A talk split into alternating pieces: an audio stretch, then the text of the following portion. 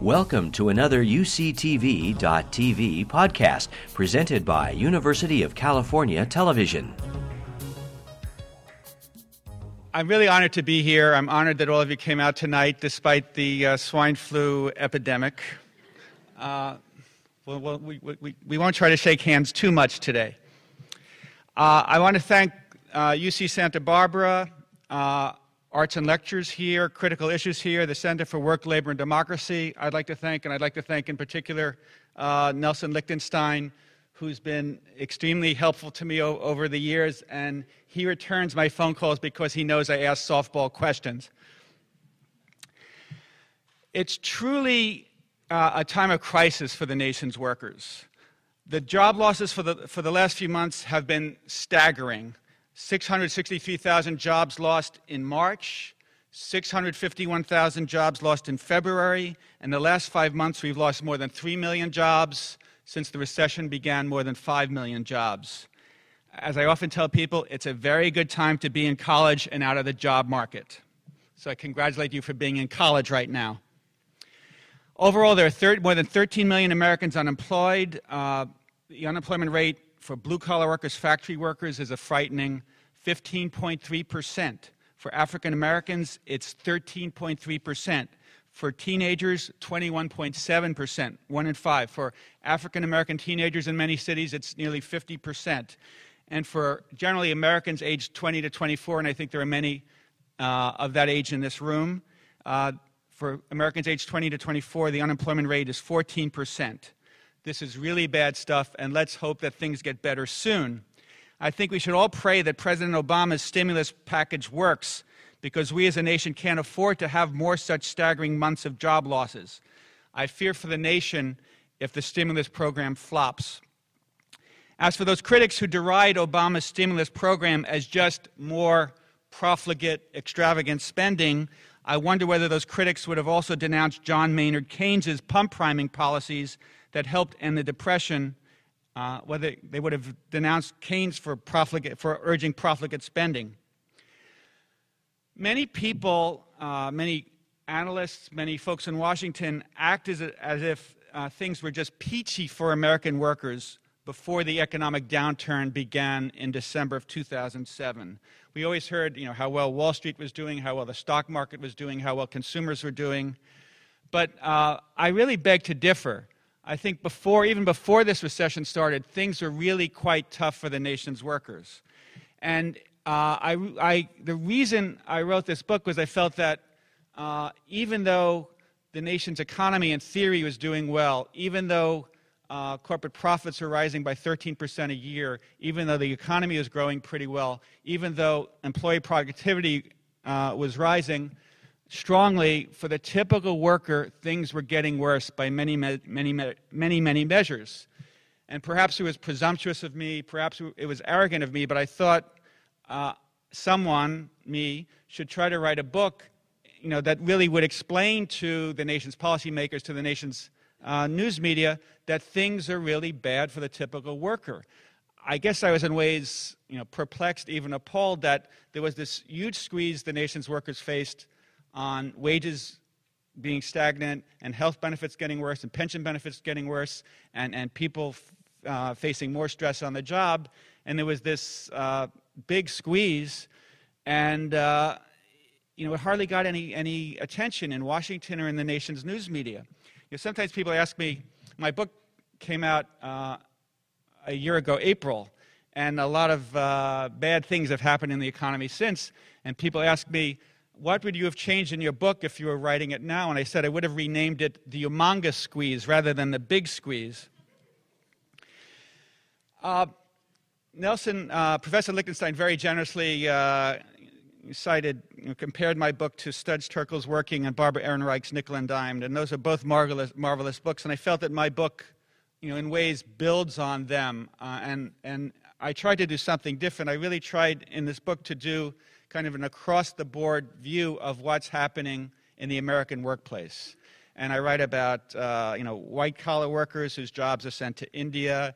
I write about blue collar workers whose factories are shut down in the Midwest. I write about you know, temp workers, some of whom temp for five and ten years as temps. Uh, I write about uh, undocumented uh, Hispanic immigrants who get exploited in, in many, many different ways.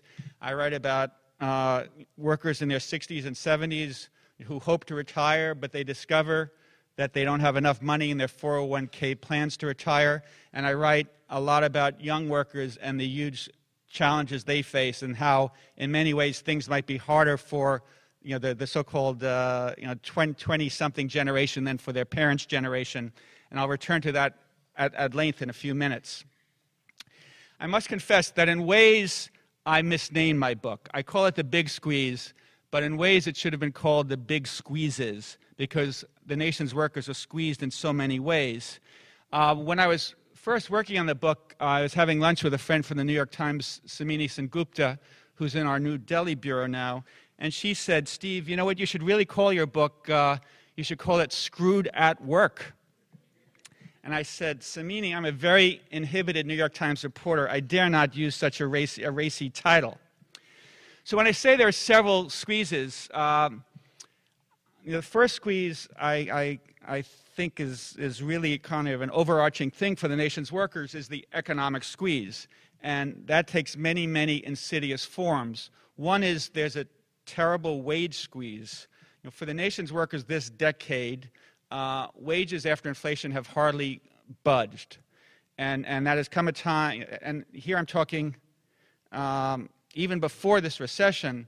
Uh, well, before this recession, uh, there was another recession in 2001. That recession ended November 2001. Then we had six good years of economic growth from the end of 2001 through the end of 2007.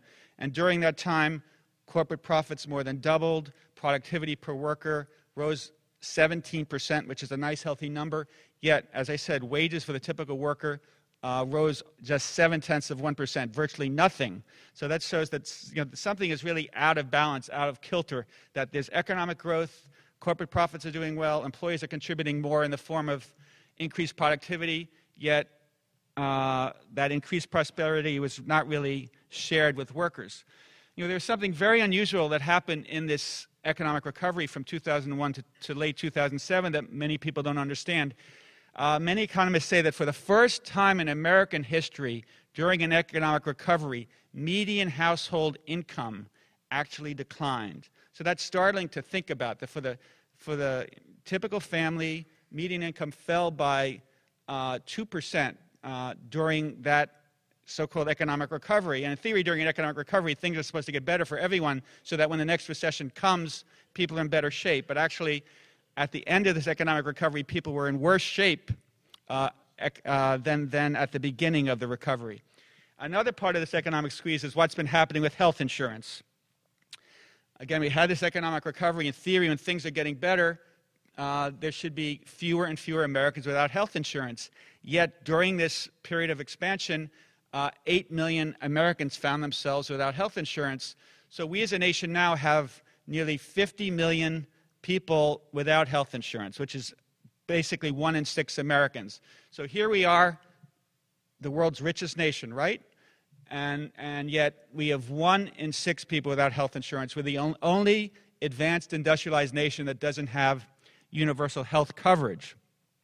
Even for people who, who have health coverage, uh, they're also very much feeling the squeeze. The typical worker is paying twice as much out of pocket in premiums, $1,700 more out of pocket in premiums than was the case seven years ago. So even though wages have been flat, flat, flat, people have to fork over more each, each, uh, each year for health premiums. Another part of the squeeze is what's happened to the retirement security system, as they call it. I actually have come to think that's really an oxymoron. It should really be called the retirement insecurity system. As those of you who are old enough to have 401ks and were saving for retirement, you know, many of us have seen our 401ks fall, fall by 40, 50, 60%. And many of you have heard the joke that our 401ks have become 101ks. Um, the, uh, uh, According to the Congressional Research Service, the typical worker aged 55 to 64 has just $40,000 in his or her 401k. So imagine retiring at age 63 with just $40,000 in your 401k. You have $18,000 a year from Social Security and maybe you could take a few thousand out of your 401k, but if you're going to live another 20 or 30 years, you're not going to have enough money to really retire satisfactorily.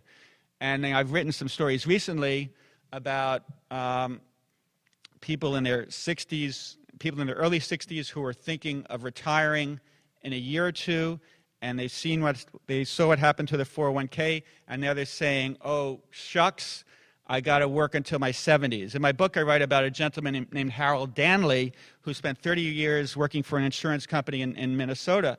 At age 67, he had bypass surgery. He thought, "Okay, now I could finally retire." So then there he was at age 73. He discovers his 401k doesn't have enough money. So at the age of 73, Harold Danley is working two part time jobs as a, as a security guard.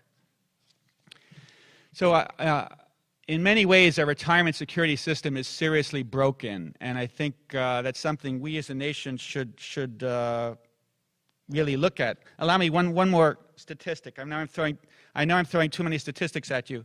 In 1980, 84% in, in, in 1980 in companies with more than 100 workers 84% of the workers had traditional retirement plans my parents my father was a, a teacher my mother's a social worker they're both in their 80s and they're living very nicely on the monthly pensions they get for people uh, now, nowadays, at companies with more than 100 workers, only one in three workers have those typical pensions of old.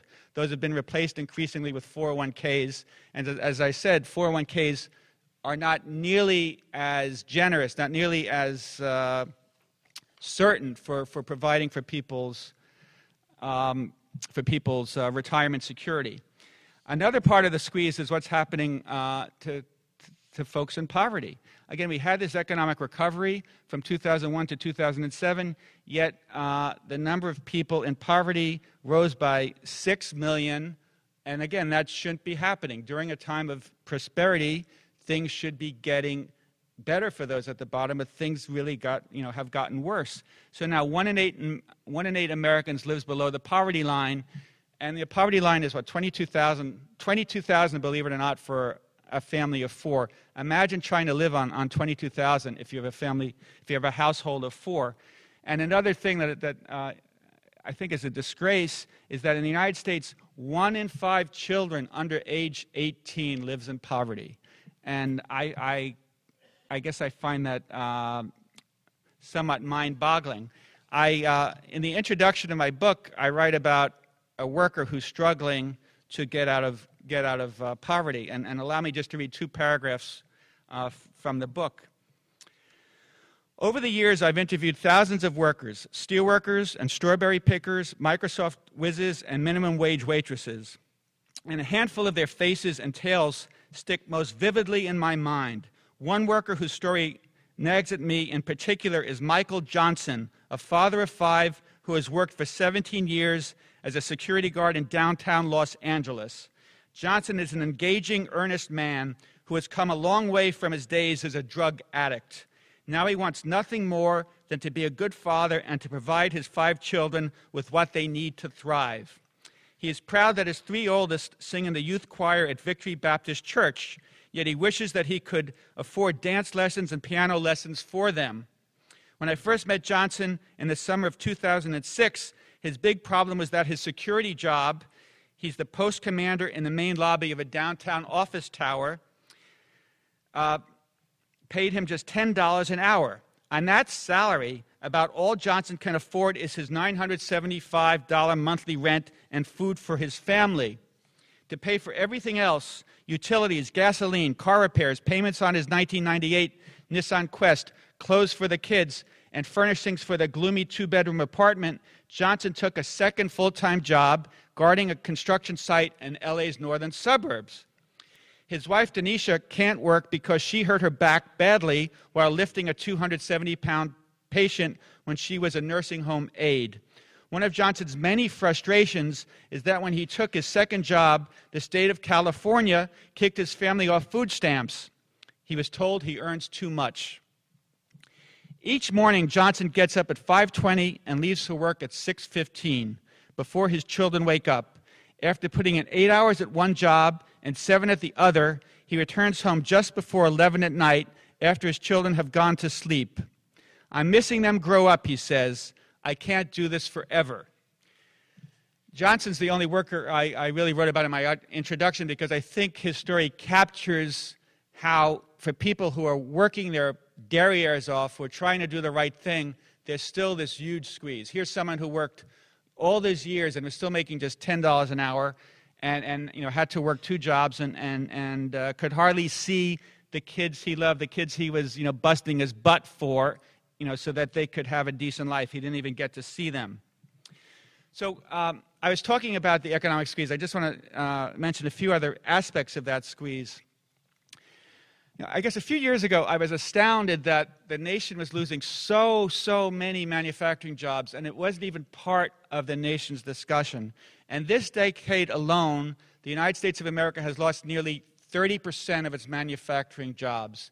And perhaps I'm old fashioned, but I think manufacturing is important for creating wealth and, and assuring a nation's prosperity. And manufacturing also provides many good middle class jobs with good wages and good benefits uh, that are really key, especially for people who don't have the privilege of going to college, for people who come out of high school and want a good job.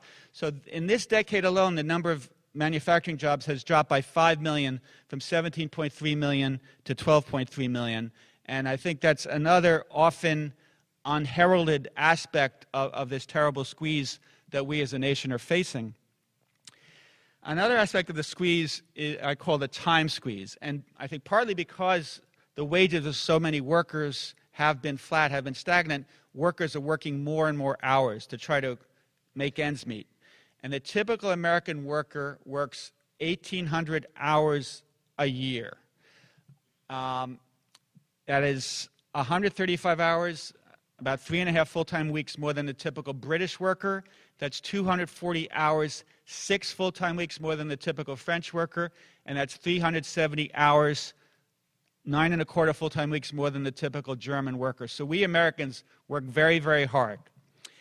Uh, the typical middle class couple in the United States, again, trying to make ends meet, uh, works 540 hours more. Husband and wife together work 540 hours more than was the case a generation earlier. So I think husbands and wives are spending more time in the office, more time in the factory, more time in their jobs, and that translates to less time with their kids and often less time with each other. Uh, many of you in your college courses, I'm sure, are studying various aspects of American exceptionalism. I said before, we're the only industrialized nation without universal health coverage. We're also the only industrialized nation that doesn't require paid vacation for every worker. In the 27 nations of the European Union, everyone is guaranteed at least four weeks vacation. In Germany and France, most workers are entitled to at least five or six weeks vacation. Here in the United States, the average worker takes 10 days vacation. I've interviewed many workers who say, uh, low wage workers especially, I've worked five, six, seven years in my job. I've never been allowed a week vacation. Um, that's another part of the squeeze. We're also the only advanced industrialized nation that doesn't have paid sick days for workers.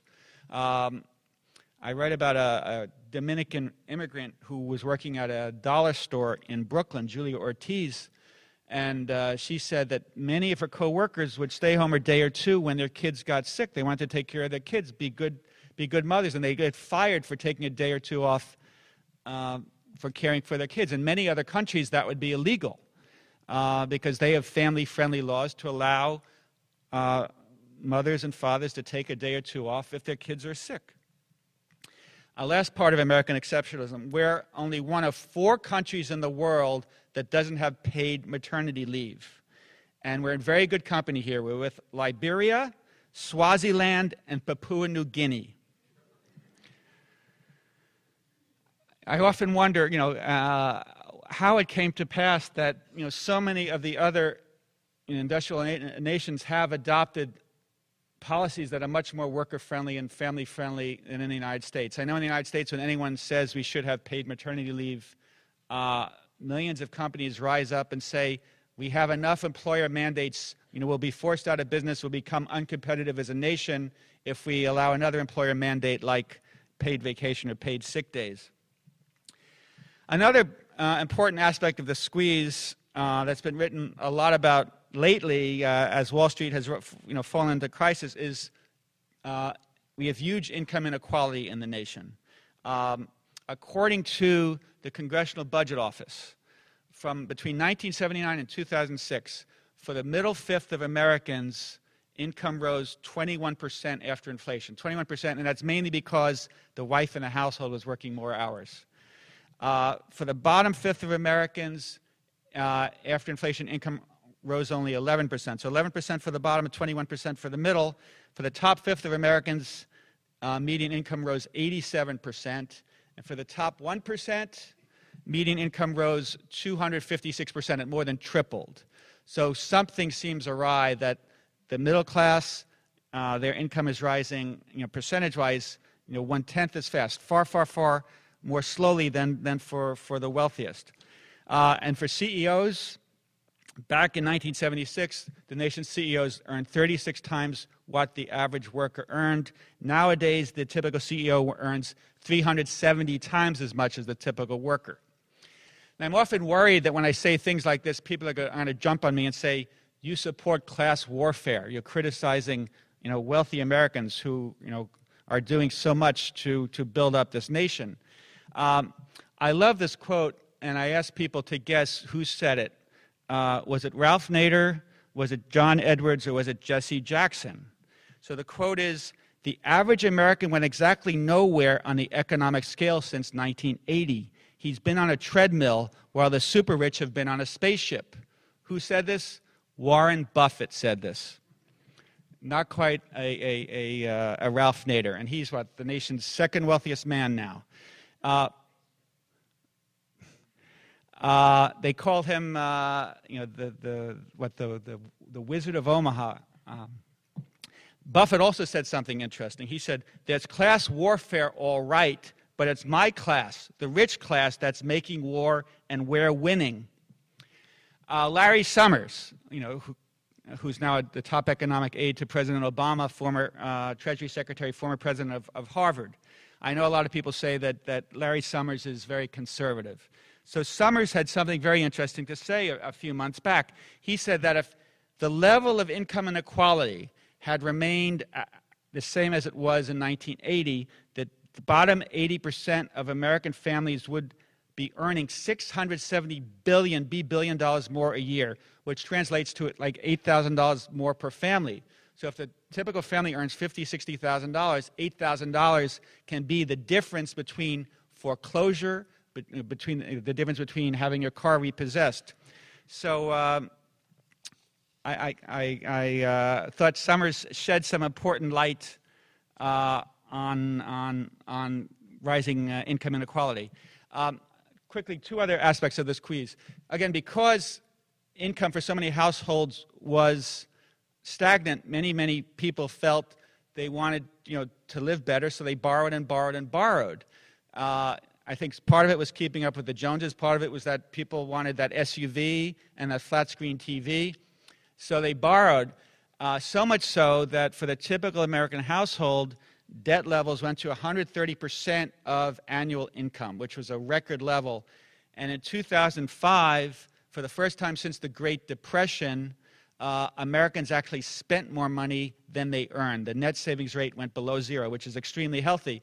And I think one of the reasons we as a nation find ourselves in this humongous economic mess is that we went so much into hock. We had this terrible trade deficit, this terrible budget deficit, and Americans borrowed so much to buy homes, you know, they, they maxed out on their credit cards, that once the economy started to weaken, once housing prices started to fall, once Americans could no longer use their houses as ATMs to take money out of, this whole house of cards, I think the president might have called it this whole pile of sand, started to collapse. And now we find ourselves as a nation um, in, this, in these terrible economic straits. And I often think that, you know, if income for the typical workers were going up healthily, and I think that could have happened if companies did more to share the prosperity and if there were less income inequality, if incomes for the typical American were going up faster, then we might not have so many people borrowing and borrowing way too much, and that might have helped avoid the uh, terrible economic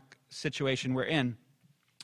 Our last part of this economic squeeze I want to focus on is what's happening to the nation's young workers. And I think a lot of people between the ages of 16 and, and, and, and 30 really don't understand how tough things are. I, I don't mean to be discouraging, but this is a really uh, tough situation, and uh, I, I, you know, I sometimes wonder that you know that you know the the you know the under 30 generation should try to figure out what can be done to make life easier for their generation. Why do I say things are so tough? Uh, there was a study commissioned by Pew Charitable Trusts that found for men in their 30s nowadays, they, their median income is 12% less than their fathers were, than their fathers earned, 12% less after inflation than their fathers earned when their fathers were 30 a generation ago. So someone who's 30 now is making 12% less after inflation than his father was. The study was only, the, study was only about men, not about women. Don't accuse me of sexism, please. And, and in the report, uh, the Pew Charitable Trust wrote, there has been no progress at all for the younger generation. The up escalator has historically ensured that each generation would do better than the last than the last. That may not be working very well. In my book, I write about a 29 year old worker at, at, the great company Caterpillar Tractor. And uh, unfortunately for him, uh, there's a two tier wage contract, so the newer workers will forever be earning less, never be able to earn as much as the older workers with more seniority. You know, I, I focus on uh, a worker named John Arnold. The most he can ever earn at the factory is $14.90 an hour, and people who are hired before him have a much higher pay scale, scale and can earn, in theory, 20 or $22 an hour. And I think that's a good but unfortunate gauge about how things have, in many ways, got, gotten tougher for, for younger workers. Um, one fourth of workers uh, under age 30 do not have health insurance from any source. That's the highest of, of workers in any category. When, when uh, my generation, when, when kids out of high school, my age, found their first job, their entry level job, um, when they were in their, in their 20s, two thirds of those jobs provided health insurance. Now, someone fresh out of high school looking for a job, only one third of those jobs will provide health insurance. Again, for workers under age 34, only 42% of them uh, are in any retirement plan at all. And uh, in my book, I, I quote a, a, a, Professor Sheldon Danziger from the University of, of, uh, of Michigan. He says that in the 1960s and 1970s, when he graduated from high school, you saw high school graduates getting good jobs at Ford and AT&T, jobs that in inflation-adjusted terms were paying 20 or $25 in today's wages. Nowadays, most kids with just high school degrees will work in service sector jobs for $10 or less. That's where you see a big drop. So, another aspect of the squeeze is uh, the widespread law breaking that goes on in the American workplace. Um, I went to law school in addition to journalism school, and perhaps I'm naive, but I, I guess I was always shocked to see that at many of these well known, great, respected companies, managers often break the law. And I saw this at Walmart and Toys R Us and, and, and Safeway Vons and Albertsons. Uh, and I guess I was astounded at how prevalent uh, it is for companies to break, break the law and how they treat their employees. You know, as many of you know, in, in, in California, a jury a few years ago awarded $172 million to 116,000 Walmart workers because the company illegally did not give them the breaks they were deserved. They deserved. Um, I write about uh, workers at Toys R Us and, and Walmart whose managers erase hours from their time cards. I, I uh, interviewed a gentleman named Drew Pooters who spent 17 years in the Air Force. He served in the first Persian Gulf War. He served in Somalia. He comes back to the United States. He gets a job in, in Albuquerque. He's working for Toys R Us, uh, running the uh, electronic electronics department. He's loved by parents because he gives good advice on which are the good video games for your kids and which are the bad video games to avoid. And, and Drew Pooters told me that one day he was in the office checking whether a uh, delivery had arrived, and he sees his manager sitting at the computer. And the manager's you know, moving their mouse around and typing away. And he sees that his manager is erasing hours that he and other employees had worked. And apparently, you know, if someone had worked 45 hours a week, the manager only, you know, wanted the worker to just work 40 hours, you know, have, have it say the worker's just going to get paid for 40 hours. And Drew Pooters told me he confronted his manager and said, that's not legal. And the manager turned around and said, I don't want any lip from you. You know, you didn't see that happen, right? And within a week, Drew Pooters was, you know, out of a job looking for another job. And he got a job. His next job was running a small family dollar store. I don't know if you know Family Dollar. They're the discount stores. There are 6,000 of them around the nation.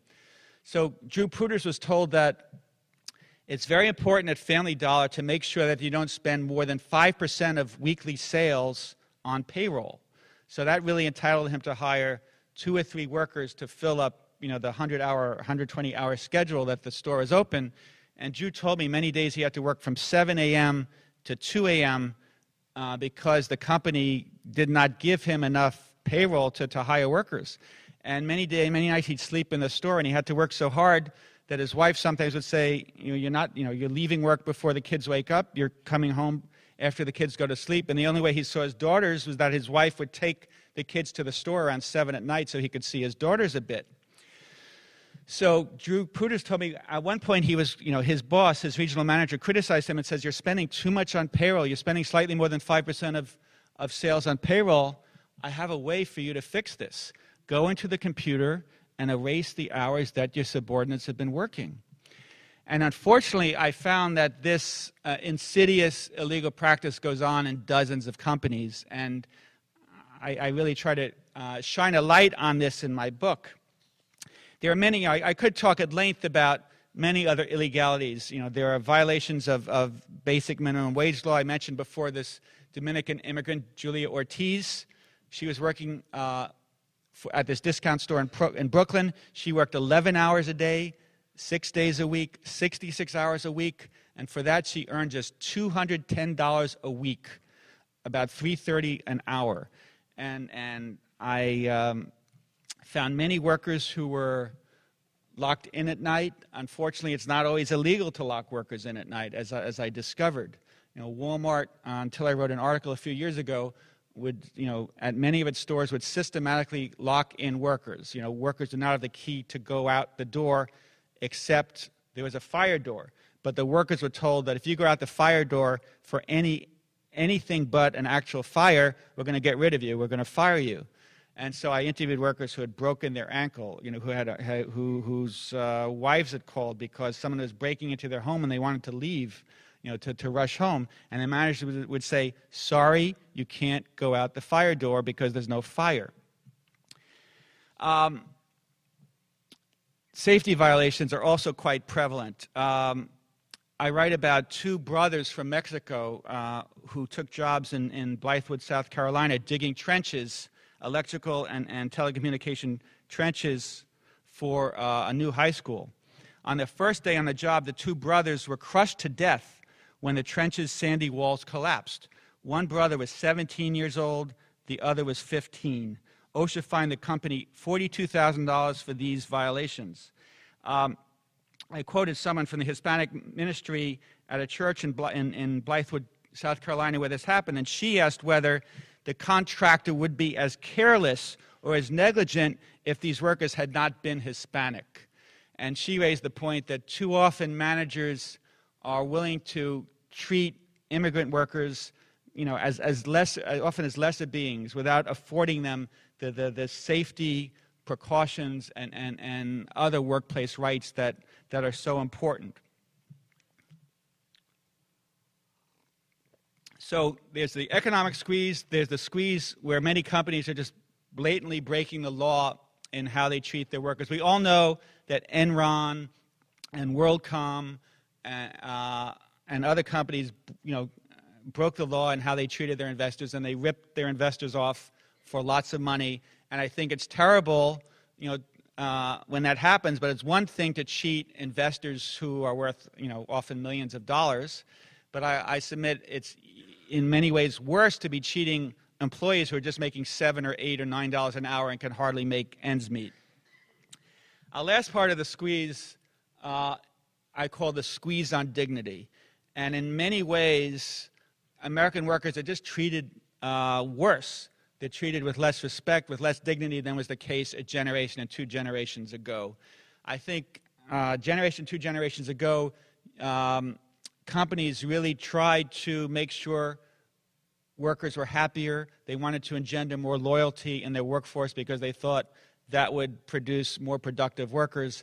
Now it seems, seems you know, with, with job security going out the window, with downsizing become such a fad, companies think workers are highly disposable, and they don't think they need to treat their workers as well. And my sense, again, in writing about workplaces uh, in the 50 states of the nation, is that there's been this general shift to treat workers worse.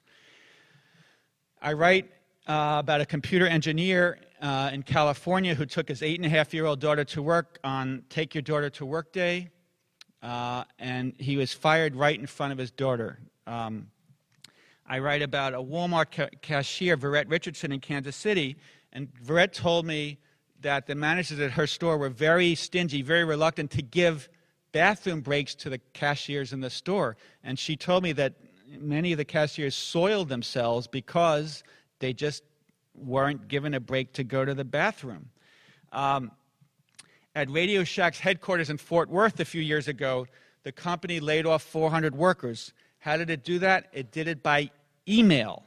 Imagine getting this type of email saying, The workforce reduction notification is currently in progress. Unfortunately, your position is one that has been eliminated. I'd be shocked. Uh, Circuit City, the late great Circuit City, um, laid off uh, 3,400, 3,400 workers in 2007. It said, We're laying you off because you make more than the market rate. Some of these workers were just making uh, you know, 90 cents more than the market rate. Many of these workers were just making $28,000, $28, $29,000 a year, but Circuit City said that was too much. And some people say one of the reasons Circuit City went out of business was that it kept axing its best, highest paid salespeople because it wanted to bring in people at just, you know, 9, 10, 11 dollars an hour. And to add insult to injury, um, Circuit City told these laid off workers, uh, if you wait 10 weeks, you could reapply for a job and maybe we'll take you back, but only at the lower market rate. I think my grandmother had a word for that, chutzpah. Uh, Northwest Airlines, another company that all of us know, uh, a few years ago it laid off uh, hundreds of pilots, mechanics, and flight attendants, and I guess it thought it was doing them a favor by giving them a booklet about how to make ends meet. The booklet was called 101 uh, Ways to Save Money.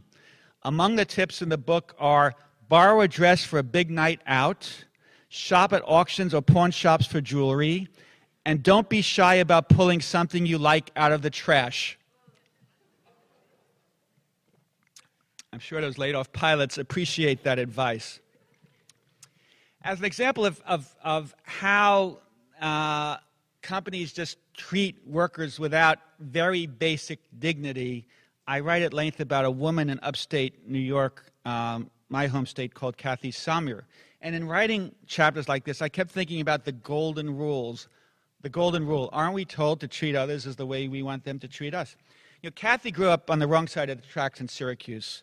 You know, her mother raised five kids by herself. Kathy dropped out of high school at age 16 to go to work for Catholic Charities to help her mother support the other four kids and get the family off of welfare.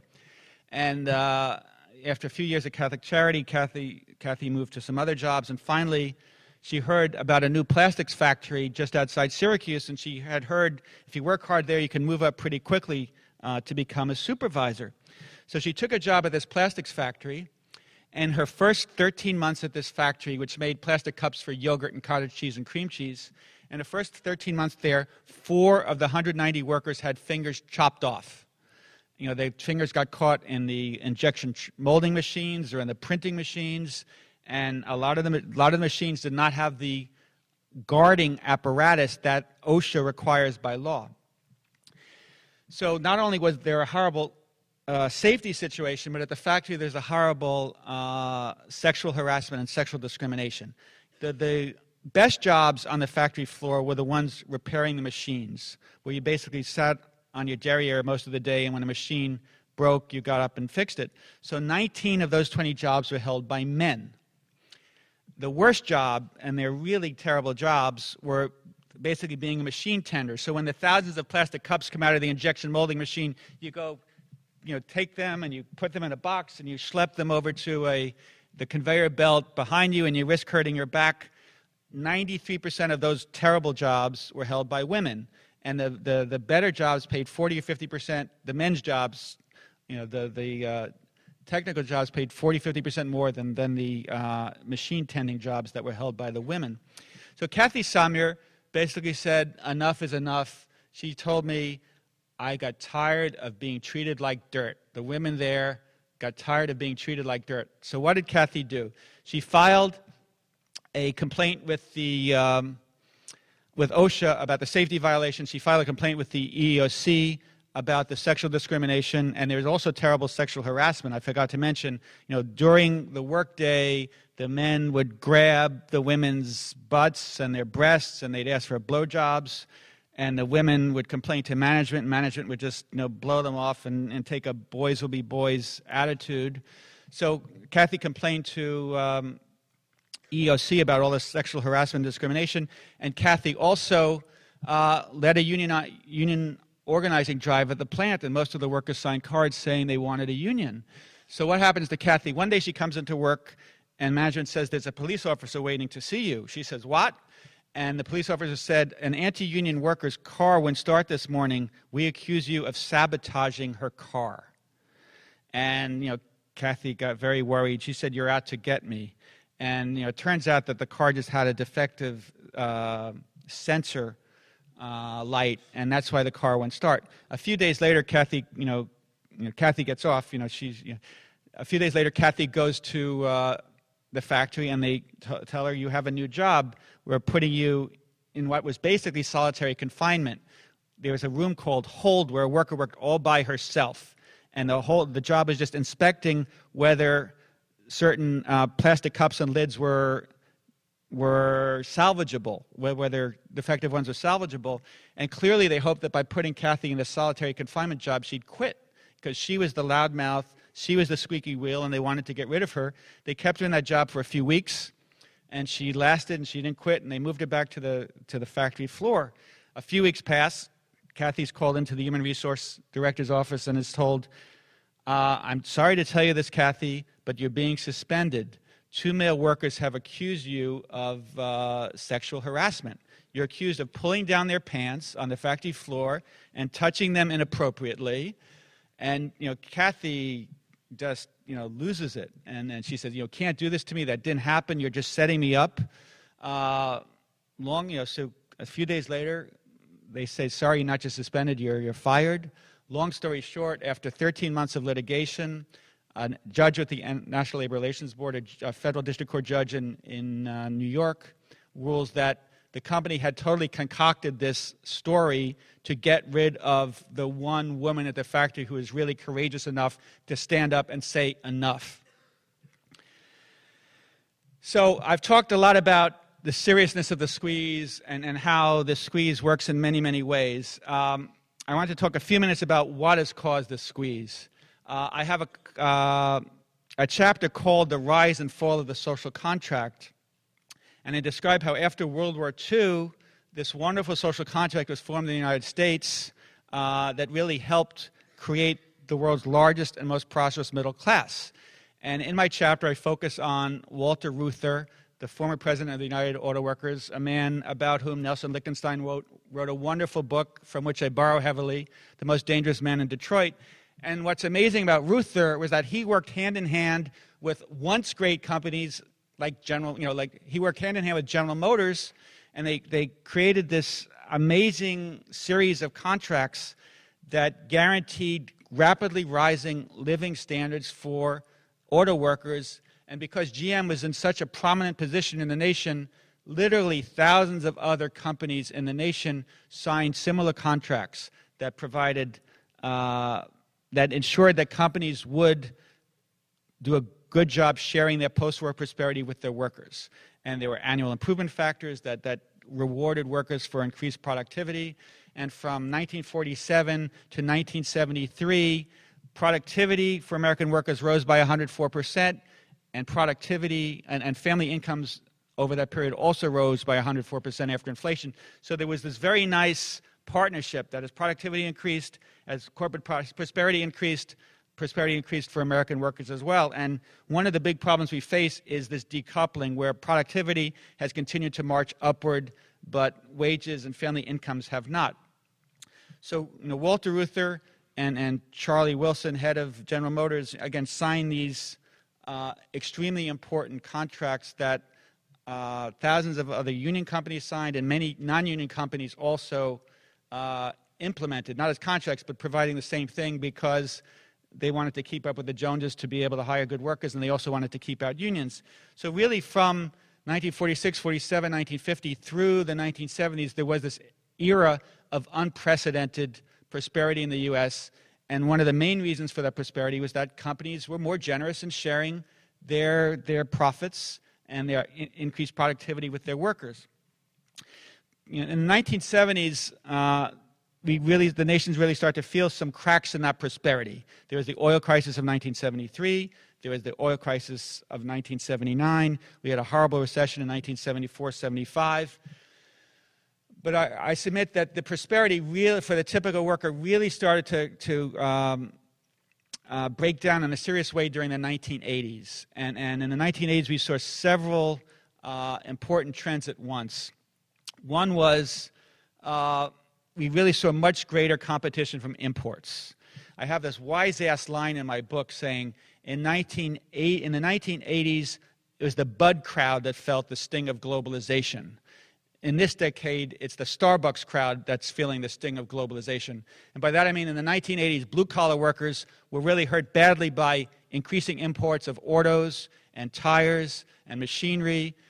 And now in this decade, it's white collar workers, the Starbucks crowd, that's really hurting because so many jobs are moving to India. And for the first time in world history, corporations can move, have the technology to move jobs, white collar jobs overseas, thanks to uh, the internet, thanks to digitization. So, uh, according to some uh, studies, American companies are going to move 3.4 million jobs uh, overseas, white collar jobs overseas, uh, in, in, in, you know, during, during this decade. So globalization really started squeezing American workers in the 1980s. You know, we really started to see companies start engage in mass layoffs. And previously in American history, we really didn't see that type of, of, of layoff. We saw companies laying off, you know, 10, 20,000 people at a time. Jack Welch, who became the most revered uh, American corporate manager, in his first six years at GE, laid off 130,000 workers. And he became the model for corporate America. And Welch did amazing things. He raised the value of GE stock from $13, million, $13 billion when he arrived to $500 billion. So he became the guy that, that corporate America you know, started to imitate. And I think many corporations became much more willing to lay off workers, to downsize workers. Uh, during the 1980s, we also saw uh, labor unions start getting much weaker. In the 1950s, uh, about 35% of American workers belonged to unions. By the 1980s, it was about 20%, and now it's 12.4%, and in the private sector, it's uh, under 8%, just over 7%. So unions have gotten much weaker, and, and uh, I believe that in the 50s, 60s, 70s, when unions were stronger, they had the leverage to pressure companies to do a better job sharing their profits and, and, and prosperity with their workers. And, and when unions were stronger, they also had the uh, leverage to make sure managers treated workers better. So uh, had you know, the social contract really started to fall apart with uh, because of globalization, because of weaker labor unions, and then there was another big, big uh, factor. Um, the nature of American capitalism changed. I know that sounds profound, but before the 1980s, stock ownership was very individualized, was very atomistic, and if a company you know, did a bad job uh, this year or last year, and its share price fell and it wasn't profitable enough. There, weren't, there wasn't really a shareholder movement. Shareholders didn't band together. Uh, but in the 1980s, with the rise of mutual funds and, and hedge funds uh, and, and pension funds, um, you know, the so-called rise of the institutional investor. When companies did a bad job, when corporate managers did a bad job uh, achieving goals on, on, on profits and on, on share prices, uh, the, institutional, the institutional investors would move in and try to get the CEO fired. You know, would try to arrange to have the company taken over. So, starting because of these changes on Wall Street, companies became much, much tougher, uh, much more focused on maximizing profits, and that often translated into doing their utmost to minimizing costs. And what was generally the cost that was easiest to reduce? It was labor costs, payroll costs. So I think with this great change in Wall Street, also came, uh, and I think this grew directly out of it, was we saw the increase, you know, the, these waves and waves of downsizing in the late 80s and certainly in the, 1990, in the 1990s. And uh, I think a lot of this downsizing resulted from companies trying to please Wall Street and get their stock price up. So I just wanted to talk for a few more minutes about uh, what might be some solutions to help um, solve the uh, solve the squeeze. As I said in my opening remarks, I think it's very important for the $787 billion stimulus program to work. I realize Republicans say uh, it's an insanely extravagant socialistic program. I realize some liberals say the program's totally inadequate, that we've already lost 5 million, 5 million jobs. We may, well lost, we may well lose 2 or 3 million more. So a program that the president says will just preserve or create 3 million jobs might not be enough. We might just be uh, holding our finger in the dike. But let's, let's hope that the stimulus program works. I think we as a nation have to do far more to rebuild our manufacturing base. I really think we took our eye off the ball on manufacturing. I think we were so focused on, on you know, the brilliant wizards of Wall Street, and so many of the best and the brightest, you know, were rushing for, you know, jobs at Goldman Sachs. You know, we're so focused on, on um, you know, the people in Silicon Valley that we forgot about a lot of our basic manufacturing. And I'm glad to see that the Obama administration is trying to uh, rebuild manufacturing and save manufacturing. We're far behind uh, many other countries on green jobs. We're far behind Spain and Germany on wind turbines. We're far behind Israel on electric cars. We're far behind Taiwan on photovoltaic, on solar cells. We, you know, we as a nation, supposedly the technological leader, have fallen far behind in many green areas, and it's good to see the administration trying to do more funding on green jobs and fighting the greenhouse effect because it will create good jobs and it'll be good for the environment as well.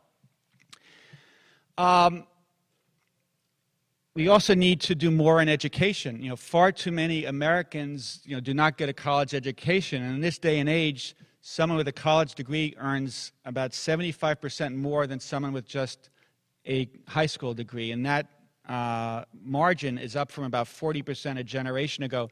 So it's all the more important than it used to be for, for people to get a college education. In researching the book, one of the statistics that stunned me was that a smart child from a, a household in a bottom fourth income wise, uh, someone who does very well on the SATs from a poor household, has only a 29% chance of getting a bachelor's degree. Yet a dumb kid from a rich household, a poor performer, poor scholastic performer from the top quarter, that kid has a 30% chance of getting a bachelor's degree. So the poor kids are at great disadvantage in just getting a basic bachelor's degree. Another statistic that also startled me is that the nation's 146 top uh, colleges and universities, only 3% of the students are from the bottom quartile income wise, and only 10% are from the bottom 50%. So it's, it's, uh, we as a nation have to do a far better job uh, educating uh, the next generation. I think we also have to do, uh, we also have to fix this terribly broken healthcare system. We, the United States, spend uh, more than $6,000 a year for, on health coverage for every American, on health care for every American. That's more than twice as much as France and Germany spend. That's two and a half times as much as the Japanese spend. Yet, we have one in six people without health insurance, and they have everyone covered. So something is really broken with our health insurance system, health coverage system, and I think we really have to fix it. And I, I, I, recommend in my book that we should really move as quickly as possible towards a system of universal health coverage. As I said, I think the retirement security system is also massively broken. I think millions and millions of people in their 50s and 60s are approaching retirement age without nearly enough to, retirement, to retire on. And I think this is a looming crisis that we as a nation have not even begun to face up to. I think we have to come up with a retirement security plan that offers real security because so, you know, tens of millions of Americans approaching retirement age, you know, face retirement insecurity, not security in concluding my book, I say another thing that we need is a revalorization of the American worker. And, and revalorize is a, is a uh, pretentious word I learned when I was in France, but it basically means we have to treat workers uh, as if we value them. We have to stop treating them with little dignity. We have to pay more attention to their concerns. We have to be more concerned that we're losing all these manufacturing jobs and all these jobs are moving overseas and that wages are not increasing. You know, I write that it seemed that you know, earlier this decade that, that you know, uh, Britney Spears and Paris Hilton together got more press coverage than all the 140 million workers of, of the nation combined. And I think we as a nation took our, you know, we just stopped paying attention to workers. You know, we were so focused on, on the billionaires and the Wall Street wizards, we weren't paying attention to how the typical American was doing. So I really think that if, again, if we as a nation pay more attention, pay more respect to the average worker. Uh, that will, in ways, subtly pressure companies and managers to make sure that workers are treated better.